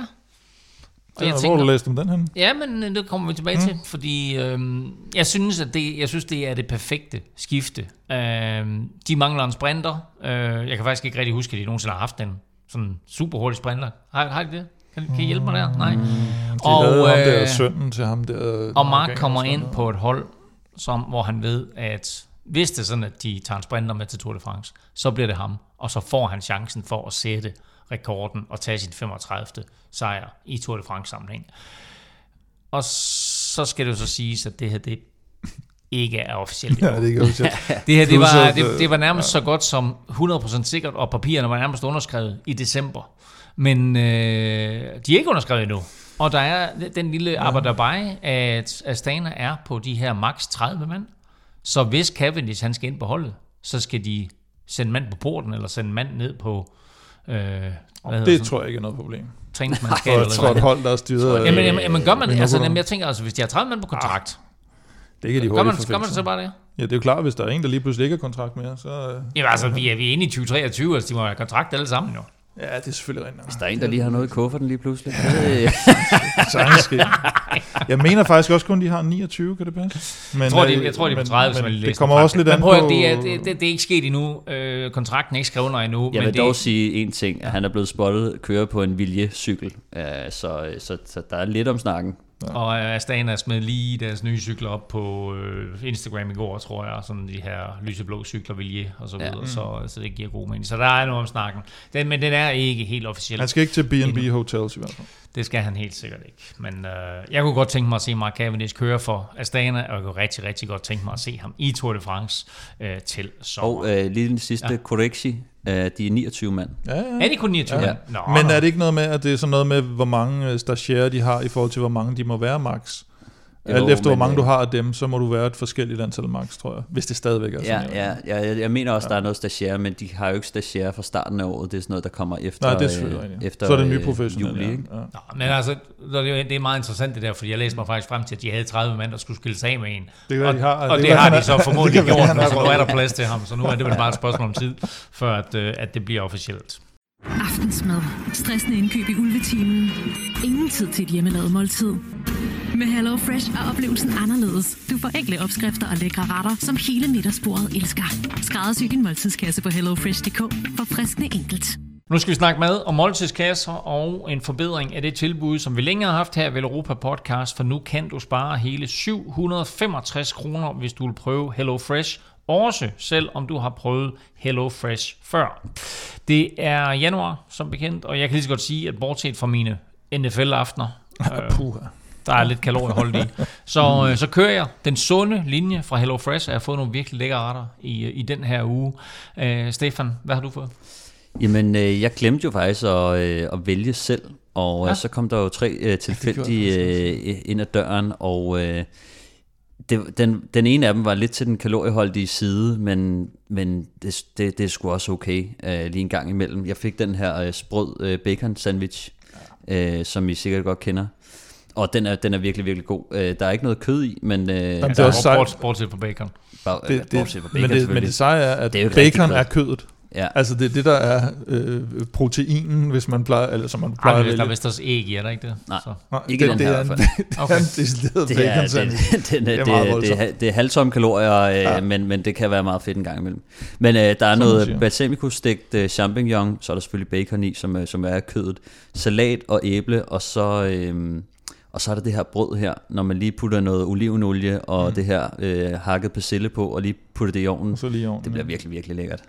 Og, og, og nu, nu glemmer du at, at vælge retter, og det kan jo ske, øh, men altså jeg vil sige, det, det gode ved det, det er, at nogle gange, så får man ret ind der, ja. Man tænker, Ja. den her jeg aldrig nogensinde selv valgt, og så ender. Ja. det faktisk med at være et eller andet, hvor man tænker, wow, det smager rigtig godt Ja, det det, er her. Men ellers så er der altså de her 18 retter cirka at vælge mellem i hver uge, øh, og man kan også vælge forskellige kategorier, om man har noget, der er børnevenligt, eller om man har noget, der er hurtigt, eller øh, hvad der nu ellers er. Øh, og så kan man altså væ- vælge fra og til fem retter, eller fire retter, eller tre retter, eller hvor mange man nu ønsker øh, hver uge, og man kan også vælge antal øh, portioner.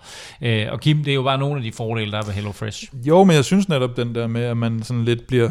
Altså selvom man vælger selv, så bliver du tvunget til at vælge noget de har valgt for dig, og det vil sige, du, du vælger noget, som du måske ikke selv vil have lavet. Ja. Øh, så du får lige udvidet din horisont, uanset om, om du kører den sådan rimelig konservativ. Så det, det synes jeg faktisk er. Og nu siger du det der med at øh, holde den lidt sund, i, eller i, sund og sund, men i hvert fald øh, ikke usund i forhold til NFL, og det, det, det, jeg har skåret betragteligt ned på min, øh, på min takeaway, og øh, ikke kun på pengepunkten, men også sådan, man, ja, det synes næsten, man kan mærke det. Altså helt seriøst. Altså det der med, at man ikke øh, spiser alt det der mm, øh, mad, man ikke selv har lavet. Øh, det der med at, at, at lave det selv af friske ting og sådan noget, det synes jeg er fedt. Og så, og så det her med, at, øh, at, at man især i de her tider, hvor folk går og siger, uh, det hele er stedet, og det er mere dyre og sådan noget. Så det der med, at du kun køber det, du egentlig Man, man bruger. minimerer også sin ture til supermarkedet, Ja, ja, som jeg godt kan lide. Jeg gider ikke altid gå ned og så Ah, nej. store handle og stå dernede og tænke, hvad, hvad, hvad skal man egentlig have? Så, så meget færre gange nede i supermarkedet, det, er- det synes jeg er en, Og det du er en får ikke kæmpe købt fordel. sådan øh, 18 øh, tomater eller et eller andet, ikke? og du skal bruge halvanden. Så, Præcis. så er det lidt... Øh, nå, men det, det, Nå, men altså, altså du, når, når man bor alene, øh, så ender det ofte med, at man har et eller andet i køleskabet, som, som bliver lidt for gammelt eller et eller andet, og der må man sige, at de her, de kommer i portions øh, opmålte øh, ja, portioner øh, fra HelloFresh, og det er, det er, det, det er super smart, så, så nærmest ingen spild. Øh, og du kan altså prøve HelloFresh nu. Øh, brug koden VELOROPA23. Læg mærke til, øh, hvis du lyttede til VELOROPA sidste år, at det er gået fra 22 til 23. Ja, så nu hedder koden altså VELOROPA23, og så får du altså 765 kroner i rabat på din første måned. Du kan faktisk godt finde det her tilbud andre steder, men bruger du koden VELOROPA23, så støtter du podcasten her. Og den kode må du altså meget gerne vende, øh, dele med venner og bekendte. Øh, så gå ind på hellofresh.dk og brug koden VELOROPA23. Og øh, som noget nyt, så har vi faktisk også en genaktiveringskode til dig, der allerede har prøvet HelloFresh, men ikke har brugt det siden cykelsæsonen sluttede. Øh, gå ind på HelloFresh og brug koden RETUR Velropa, så får du altså 30% rabat hver uge på de første tre kasser, og det var altså Retur Velropa, du skulle bruge der, hvis du allerede har prøvet øh, HelloFresh en eller to eller tre gange i forvejen, og gerne vil tilbage. Nu tager vi så lige en øh, nyhedsrunde, og vi begynder med en stor norsk nyhed. Kæmpestor, vil jeg nærmest sige. For øh, Team Uno X har fået en wildcard-plads til Tour de France til sommer, og øh, når det øh, regner på præsten, så drøber det som bekendt på dejen, så der er mulighed for, at flere danske ryttere på det norske mandskab får debut i verdens største cykelløb. Men inden vi kommer til danskerne, så først og fremmest, øh, var jeg lidt overrasket over, at ASO meldte det ud allerede her efter, kort efter ny, nytår. Er det ikke utroligt tidligt, at de melder de fire øh, wildcard-mandskaber ud? Jo, altså det, jeg tror, det hænger sammen med, med det her, den her nye, nu snakker vi om det her oprykning og nedrykning, og så er der lavet de her nye regler, så det er rent faktisk kun er to wildcards, altså man kan sige, der er fire hold, der ikke er på World Touren, der kommer med, eller der ikke er de her World Teams, der kommer med, men, øh, men de to af dem var allerede sikret plads, så det her med, at, at øh, det kun er, er to, de skal vælge, det, det, det gør måske, at, øh, at de lige øh, tager den lidt, lidt hurtigere, og så det blev altså Israel og, øh, og Uno X, der, der fik de to sidste pladser. Og lad os lige gennemgå, altså der er 18 World Tour hold, og så altså fire wildcard-pladser. Lad os lige gennemgå, hvorfor det er, at der kun er, hvad skal vi sige, to ægte wildcard-pladser. Ja, det er uh, Total Energies og uh, Lotto Destiny, som de hedder. De, uh, de blev de to bedste pro-teams, i, eller de, de, de rykkede ned, kan man sige, i Lotto Destiny. Så af dem, der ikke kom med blandt de 18, der var de de to bedste hold i 2022. Og derfor så havde de, var de automatisk kvalificeret til, øh, til, til Tour de France. Og så fik øh, Israel og Uno altså de to sidste pladser, som, som ASO kunne vælge, hvem de ville have med. Det kunne de ikke med de andre, de var givet. Og så kan man jo sige, at, at det her øh, lille, men øh, for mange, der har fulgt cy- cykelsporten gennem en årrække, Øskatel-mandskab, Baskermandskab, de var selvfølgelig ærgerlige mm. over, at de ikke fik, øh, nu når turen starter Det nede i Baskerlandet. Det, det ville have været vanvittigt for dem. ikke? over. Ja. Altså, turen starter i Baskerlandet, og så får Euskatel, som tidligere har været med i Tour de France, så får de ikke en plads øh, i det Men fine Øskatel selskab. er heller ikke, hvad de har været, kan man sige. Så, Det, det er noget tid siden, vi så Iban Mayo og Ja. ja. et, et, hvad hedder det, Etzebaria-brødrene der, og jeg ved ikke hvad. Så Men, det er øh, de, de, de har nok fået at vide, ved hvad, I har fået turstarten, Don't push it. Ja, ja, ja. ja jeg tænkte også, jeg synes faktisk også, de plejede at blive uddelt lidt senere. Øh, Jeg prøvede lige at kigge lidt på det, og normalt, eller ikke normalt, men før i tiden mm. har de været uddelt i februar også øh, allerede, så forholdsvis tidligt. Jamen, ja, ja, ja, men jeg synes, der har været, at det har ventet meget længere sådan helt til, til april nærmest, når man ligesom har, man har set nogle resultater, man ser, hvad, Det for nogle husker jeg hold, også. kan- Det hvad, for, jeg nogle- hvad også. for nogle hold har gjort det godt, og så videre, at, at man, man næsten kunne køre sig Ja. til en øh, plads i Tour de France som wildcard. En ting, som jeg også tænkte på, var, hvorfor de måske, som Kim også var inde på, med, med regelændringerne, men måske også, at de to, øh, der skulle have det wildcard, måske var lidt mere øh, tydeligt.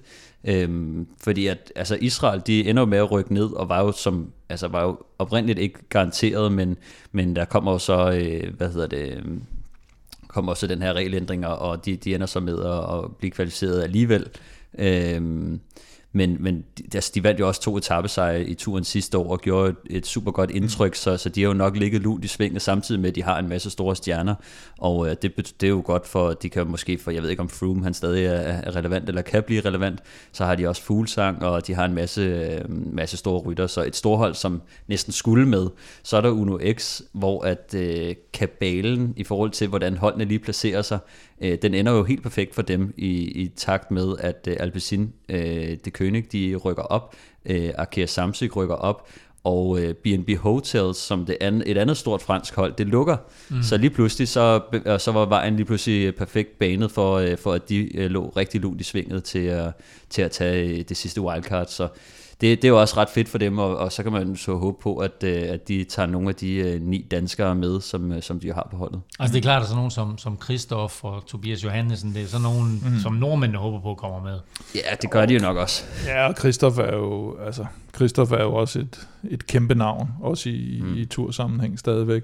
Og så netop, som, som Stefan siger, både Akira Samsic, men også at Kofidis jo stadigvæk er et world team. Mm. Hvis de havde skulle ligge og kæmpe med dem, så havde de jo helt klart taget, taget de franske hold ja, formentlig. de, ikke? de franske pro-teams, som der kunne være relevante til, til wildcard, de er, jo, de er jo så rykket op, og, og så det mm. ene hold, som, som var interessant i, i, i nederdel, de er jo så lukket, så, så det endte bare med at være perfekt for dem, og de har jo også gjort det super godt. Altså de var, øh, kan man sige, øh, de var dem, som, som man burde kigge på, men jeg havde egentlig regnet med, at hvis B&B Hotels var der, og de havde oprustet, som de gerne mm. ville, så havde jeg regnet med, ja. at de nok havde taget den sidste plads. Og vi må, vi rose dem, fordi uh, uanset hvad for nogle løb, de har været inviteret med til, øh, hvad enten det har været en dags øh, løb eller, eller etabløb, så har vi set den der gule Uno X-trøje Ja, ja, ja. med fremme i, i forreste øh, gelede. Øh, hvem på øh, Uno X af de danskere, der er der lige nu, øh, tror I kan få muligheden, når, når turen skydes i gang i Baskerlandet?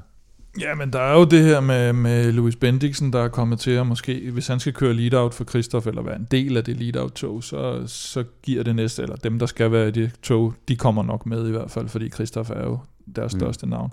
Niklas E. har en lille smule øh, Grand Tour-erfaring, øh, og han, han kan køre opad, hvilket selvfølgelig altid er godt, så han øh, er jo også en af dem, der ligger til, og så Anton Charmik er, er jo selvfølgelig også en, der har lavet nogle bemærkelsesværdige resultater, kan også godt køre opad, så, så dem vil jeg også sige, øh, at, øh, at Ja, klart. Det er nok også nogle af dem, der har, der har vist, øh, mm. at de kan noget øh, på, på, på det øverste niveau. En af dem, som jeg også tænker på, er Jonas Gregor, der Ja. alligevel har haft hvad, tre og en halv sæson øh, inde på Astana, og, og efter han kom til Uno X, så har han også været en af dem, som har været stabilt med fremme, når de har kørt i, i, i kuperet eller bjergrigt til terræn, og har været en af dem, som kan man sige, måske på, på anden holdet været en form for kaptajn. Øh, han er sådan lidt en vejkaptajn for dem også, er han ikke? Eller, jo, men det er klart, altså, når man har haft øh, World Tour erfaring mm. øh, versus nogle af de andre, øh, så øh, som Charmik og Hinskavl og nogle af de andre gutter ikke har, mm. så, så er det ofte ham, man, man kigger til og, og har også været øh, forholdsvis stabil.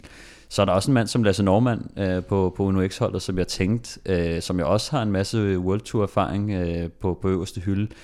Han er også en mand, der kunne, kunne gå ind og være en, en stabil del af, af noget øh, lead-out eller positionskamp for, for Christoph. Og så den sidste mand, som jeg faktisk tænker har niveauet til, øh, eller ville kunne have niveauet til at være med, Niklas Larsen, som jo nice. altså, ikke rigtig har gjort så meget væsen af sig øh, siden sin vanvittige sæson i 2019, hvor han, øh, hvor han lige pludselig vandt øh, Danmark rundt ud af det blå og så top skarp ud, og, og så efter han kom ind på Uno X, har det været sådan lidt, øh, lidt mere problematisk for ham, og jeg håber lidt, at, at det her, øh, det her skub, de Uno X har fået som hold, at det kan tænde, øh, tænde en ild i ham. Jeg tror, hvis også han er ved at øh, nærme sig øh, udløbsdatoen på, på kontrakten, ikke? så, øh, så det, det vil være et godt tidspunkt for ham lige at, at steppe op. Og så, man kan også sige, at Lasse Norman er jo også, han er jo gået meget langt for at, at prøve at please sin arbejdsgiver i forhold til at have simpelthen taget et navn, så, så han bedre passer ind på holdet. Det bliver spændende at følge Uno X i løbet, i løbet af... Lasse Norman. Ja, jeg, Eller jeg, Lasse, Lasse Norman. Lasse, Lasse Norman, hvad siger du? Lasse Norman. Åh oh, ja, Norman. Okay. Øh. Badam, badam. Nå. Den faldt, Øh, den faldt ned. Nå, det ved jeg, nogle gange så lytter jeg bare ikke til, hvad du siger. Jeg var, jeg var i gang med ligesom at sige, at det bliver spændende at se det her Uno Ja, det i løbet af foråret, og se hvilke danskere, der klarer sig godt, og øh, måske på den baggrund kører sig til en, en, en plads på blandt de otte, der skal øh, stille op for X i turen. Øh, apropos Tour de France, så talte vi jo om øh, i vores forrige udsendelse i december, øh, altså den udsendelse, vi havde inden showet, at Tour de France i 2024 slutter med en enkeltstart i Nice. Det var jo i sig selv en ret vild nyhed, og selvfølgelig nyskabelse. Men så smider de lige en ekstra nyhed i puljen, øh, og overraskende vil jeg sige, nemlig at turen samme år, altså i 2024, begynder i Italien.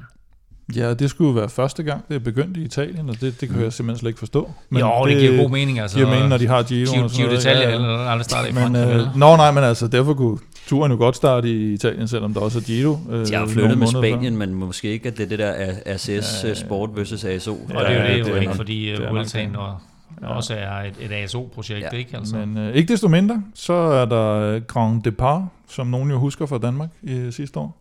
Øh, 29. juni 2024 fra øh, Firenze til Rimini øh, ude ved kysten. Og det er fordi, øh, der er det 100 år siden, at øh, Ottavio Bottecchia, han var den første italiener, der vandt Tour de France.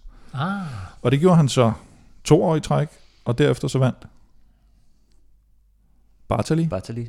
i 38 og 48 selvfølgelig. Sådan med 10 nej, der røg min quiz til næste uge. Ja, og Copy i 49-52. Øh, så øh, simpelthen øh, Bottecchia. Det, kan være, det er sådan et, man skal huske, til man er med i en eller anden cykelquiz. Øh, så at han var den Det var den første, første italiener. italienske, altså og ikke bare etapevinder, men Øh, samlet, Samlet- øh, samlet ja. vinder. Bang. Øhm, og vi bliver lidt i Grand Tours, fordi mm. ruten til efterårets øh, Vuelta a España er offentliggjort, og det er en øh, bjergrig en af slagsen, så Mads P. han har allerede meldt ud, at han ikke kommer til at stille op, og dermed ikke kommer til at forsvare sin grønne førertrøje, eller Nej, grønne, han- grønne pointtrøje.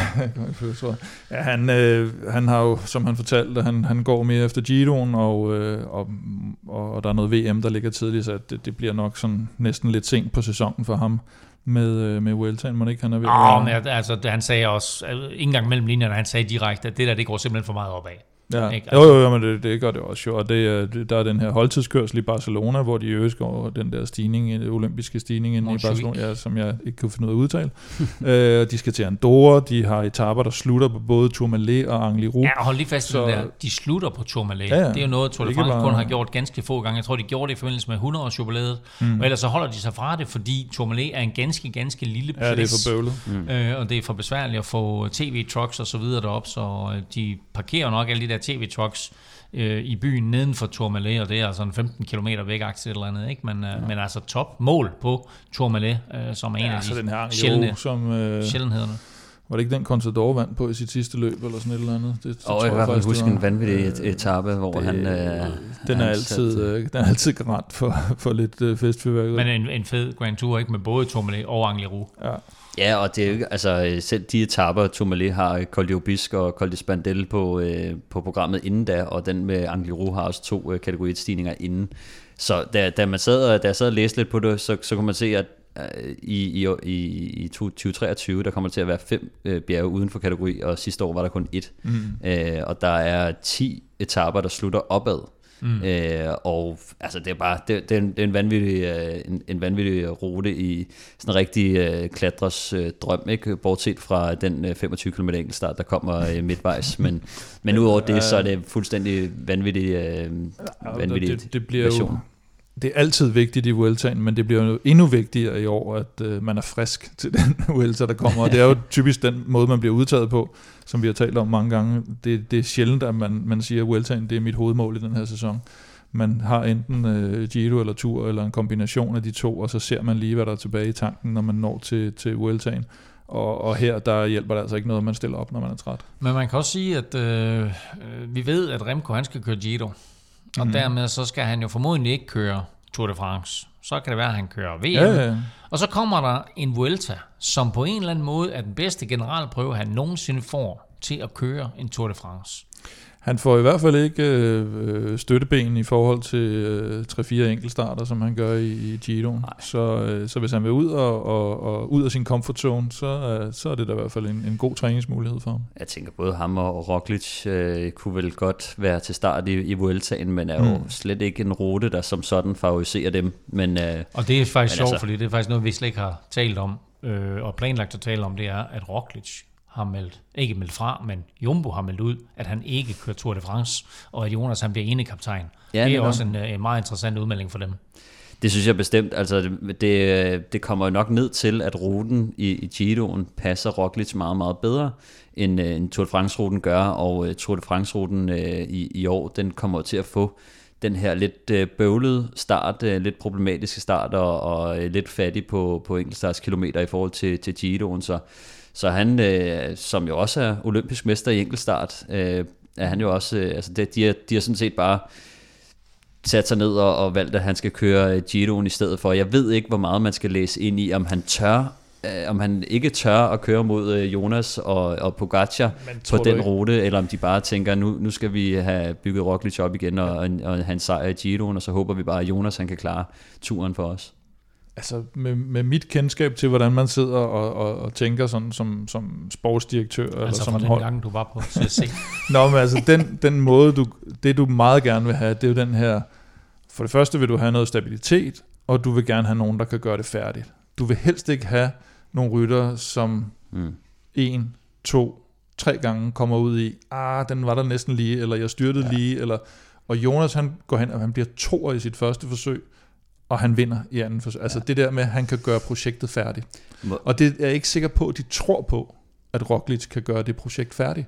Nej, det, det, og, Så kommer lige en enkelt start. En anden ting, jeg også faktisk tænkte på, nu du lige øh, øh, nævner de her ting, det er, at, at øh, vi så Jumbo Visma sætte alt ind, altså køre med tre kaptajner øh, i flere år i streg nærmest, ikke? Mm. Mm. Altså Kreuzweig og øh, Roglic og, ja, jeg kan dårligt huske alle, Tom alle dem. Dumoulin. Tom Dumoulin, ikke? Og, og de satte jo alt ind, og nu har de endelig fået den der Tour de France sejr, som de, øh, som de jo gerne ville have. Og, øh, det kan også godt være, at de så siger, okay, nu har vi vundet turen, vi har en øh, forsvarende mester, mm. vi behøver ikke at sætte øh, vores tre bedste klassementsryttere øh, til at køre turen, fordi at ja. de har, øh, kan man sige, nu, de har også snakket om det der, nu har de opskriften på, hvordan man knækker på Gacha, og jeg ved ikke hvad, mm. men, men altså, det er jo nok, det er bare sjovt at tænke på, at de har gået all in på at vinde den her Tour de France sejr. Nu har de fået den, og nu spreder de så måske lidt mere ud og, og giver lidt mere støtte til, til dem, de virkelig tror kan, kan vinde på, Men en på den er, en pointe er vel også netop det der, hvis man kombinerer de to ting, I siger, at nu har de fundet manden, der kan gøre det færdigt, mm, og så behøver ja. de ikke have tre kaptajner med. Ja. Så kan de sige, nu har vi Jonas, og så Ja. bygger vi et hold op om ham, og Klart. så skal han have Wout van Aert med, som, øh, skal også lige have lov som, at- en, når man som en luksushjælper, Ja, ja, ja. som så lige selv kan vinde 3-4 etaper, ikke? Altså, Jo. øh, og så behøver de ikke at, at, at, at have øh, to kaptajner eller tre kaptajner med.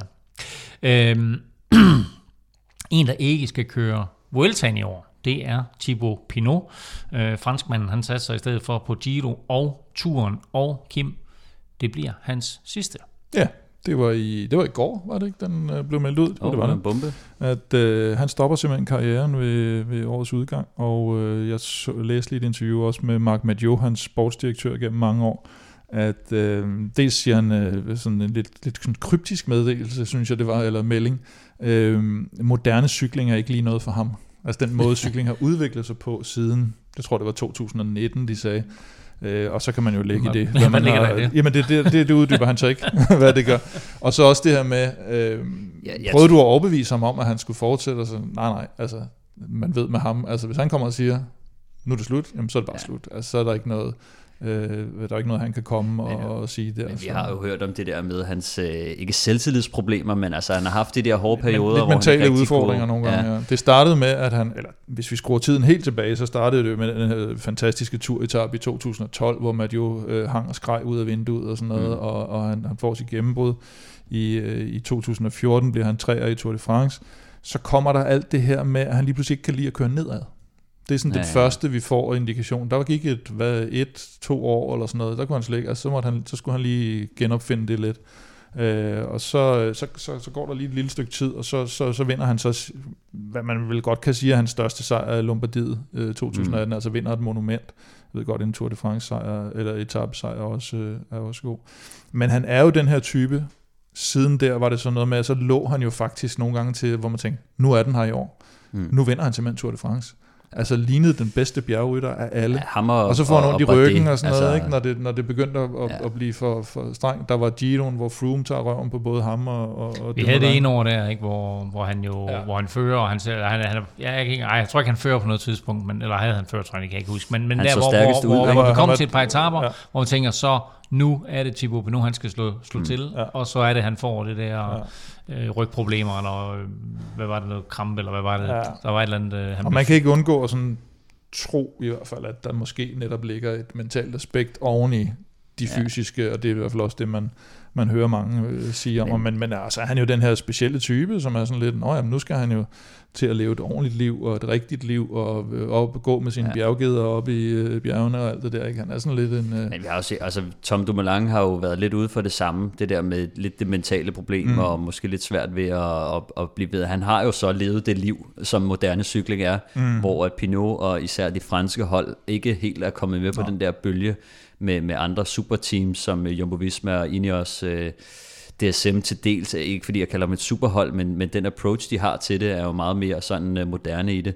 Der har de franske hold øh, hængt lidt bagved, og øh, jeg tror også, at at, at det, det liv, man kan sige, Romain Bardet har jo gjort det at skifte væk fra et fransk hold og kommer til DSM. Der er nye boller på suppen og prøver noget andet. Prøver at lave sig lidt om og prøver ikke at gå efter, det var i hvert fald det, han startede med at sige, ikke? at nu, nu skulle han ikke gå efter uh, Tour de France uh, samlet sejr, nu skulle han gå efter andre Eta- løb etaper og sådan noget, etaper og ikke? sådan noget. Ikke? Men, uh, men, men Thibaut Pinot, 32 år gammel og stopper karrieren der, det, det er nok bare et tegn på, at han, han føler sig lidt udbrændt og måske ikke har appetit på, øh, på, på hvordan moderne cykling er, er er blevet til. Og det har mm. de franske hold jo typisk heller ikke. Øh, måske også lidt med, med budgetter at gøre, men, øh, men det er en lidt anden... Øh, Spændende at se, om, han så, om det så giver ham en eller anden form for øh, lettelse, at han nu ved, det er den sidste sæson, så nu kan han køre og mere så bare frit. blæser hele på. Så vinder han hele vinder, vinder han Tour de France. øh, mens Thibaut Pinot han altså stopper, så er der comeback til et tidligere storhold, som øh, efter en kunstpause er tilbage, og det er, øh, Stefan, det er Doc Riders øh, hold, tidligere kendt mm. som, øh, ja, som Dimension Data, som NTT, som Quebeca, øh, Next Hash, øh, hvor vi jo husker, at øh, Andreas Stokbro kørte, og Lasse Norman, som vi talte om lidt tidligere, kørte, mm. øh, inden de jo måtte forlade det, da, da holdet lukkede efter det der falderede samarbejde med, med Bjarne Ries og, og Lars Seier. Øh, hvad er så det nye navn? Q36,5. Og det kommer ind på hvilket niveau? Øh, det kommer ind som pro-team. Så ikke, ikke World Tour hold, og ikke et hold, der kommer ind og spiller med musklerne på, på nogen måde, men, men er trods alt et hold, hvor at, når man kigger ned over, hvem de har på holdet, så, så er der nogle, nogle velkendte navne i uh, Gianluca Brambilla, som, som vi kender og har kørt på, på Quickstep i, i, i en årrække. Tobias Ludvigsson, som jo kørt på Francis Descheux også. Karl Frederik Hagen, som jo øh, var lidt en sensation for, for Lotto i Vueltaen øh, et år, var det ikke sådan? Mm. Kørte top 10 der. Øh, Mark Donovan og Jack Bauer, og der, der er nogle øh, navne der, men det er en... Øh, det er Doc Ryder, som endelig har, har fundet en, en sponsor og nogle penge igen, og øh, skulle efter sine være sikret i de næste 5-6 år.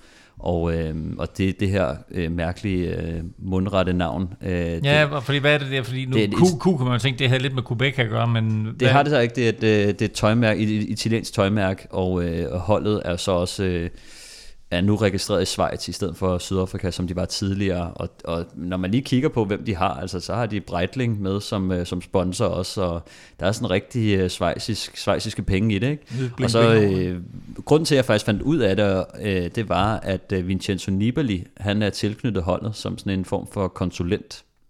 Så jeg ved ikke, om det er træner, eller semisportsdirektør, eller sådan lidt øh, halvhjertet øh, med en over, men, men øh, jeg, han har i hvert fald lagt et billede op af trøjerne på, på sociale medier, og mm. skulle efter sine være, være med som, som en eller anden form for konsulent på holdet. Så, øh, så spændende projekt øh, at se, hvad, hvad Doug Ryder han kan, han kan støve op herfra.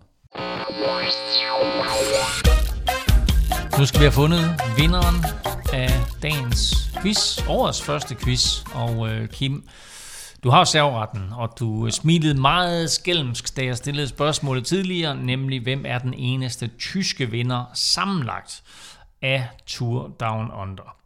Men det var, også, det var også mest fordi, at den anden quiz, du havde i tankerne, Ja. den var jeg helt blank på. Nå, okay. øh, så Hvad jeg for var, en quiz? Han sagde, at han havde to, øh, et eller andet med nogle australske etappevinder i Tour de France, eller hvad fanden det var for noget. Den ville jeg have været rigtig dårlig til, tror jeg. Det er fordi, du ikke har forberedt dig på den jo. Fuldstændig. Ja, okay. Nå.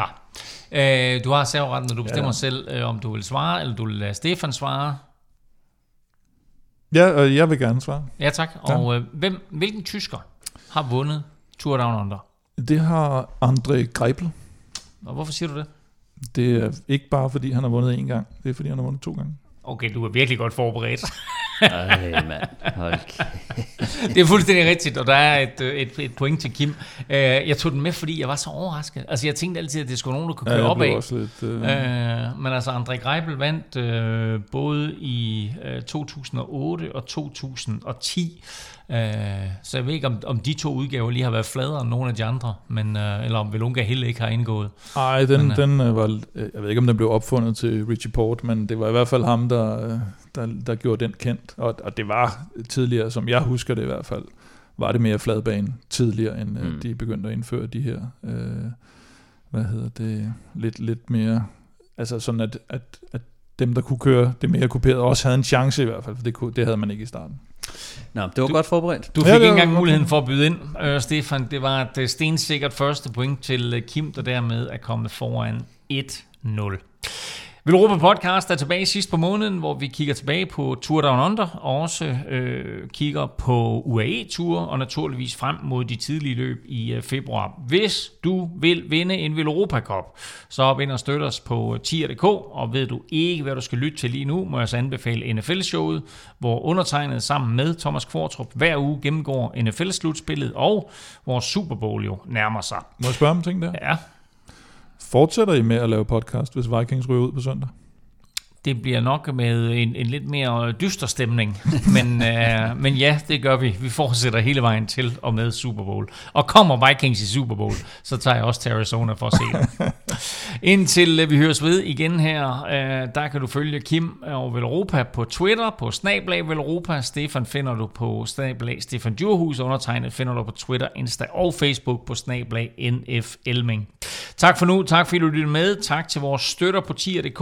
Uden jer, ingen vil Europa podcast. Og tak til vores partner Hello Fresh. Støt dem, de støtter os.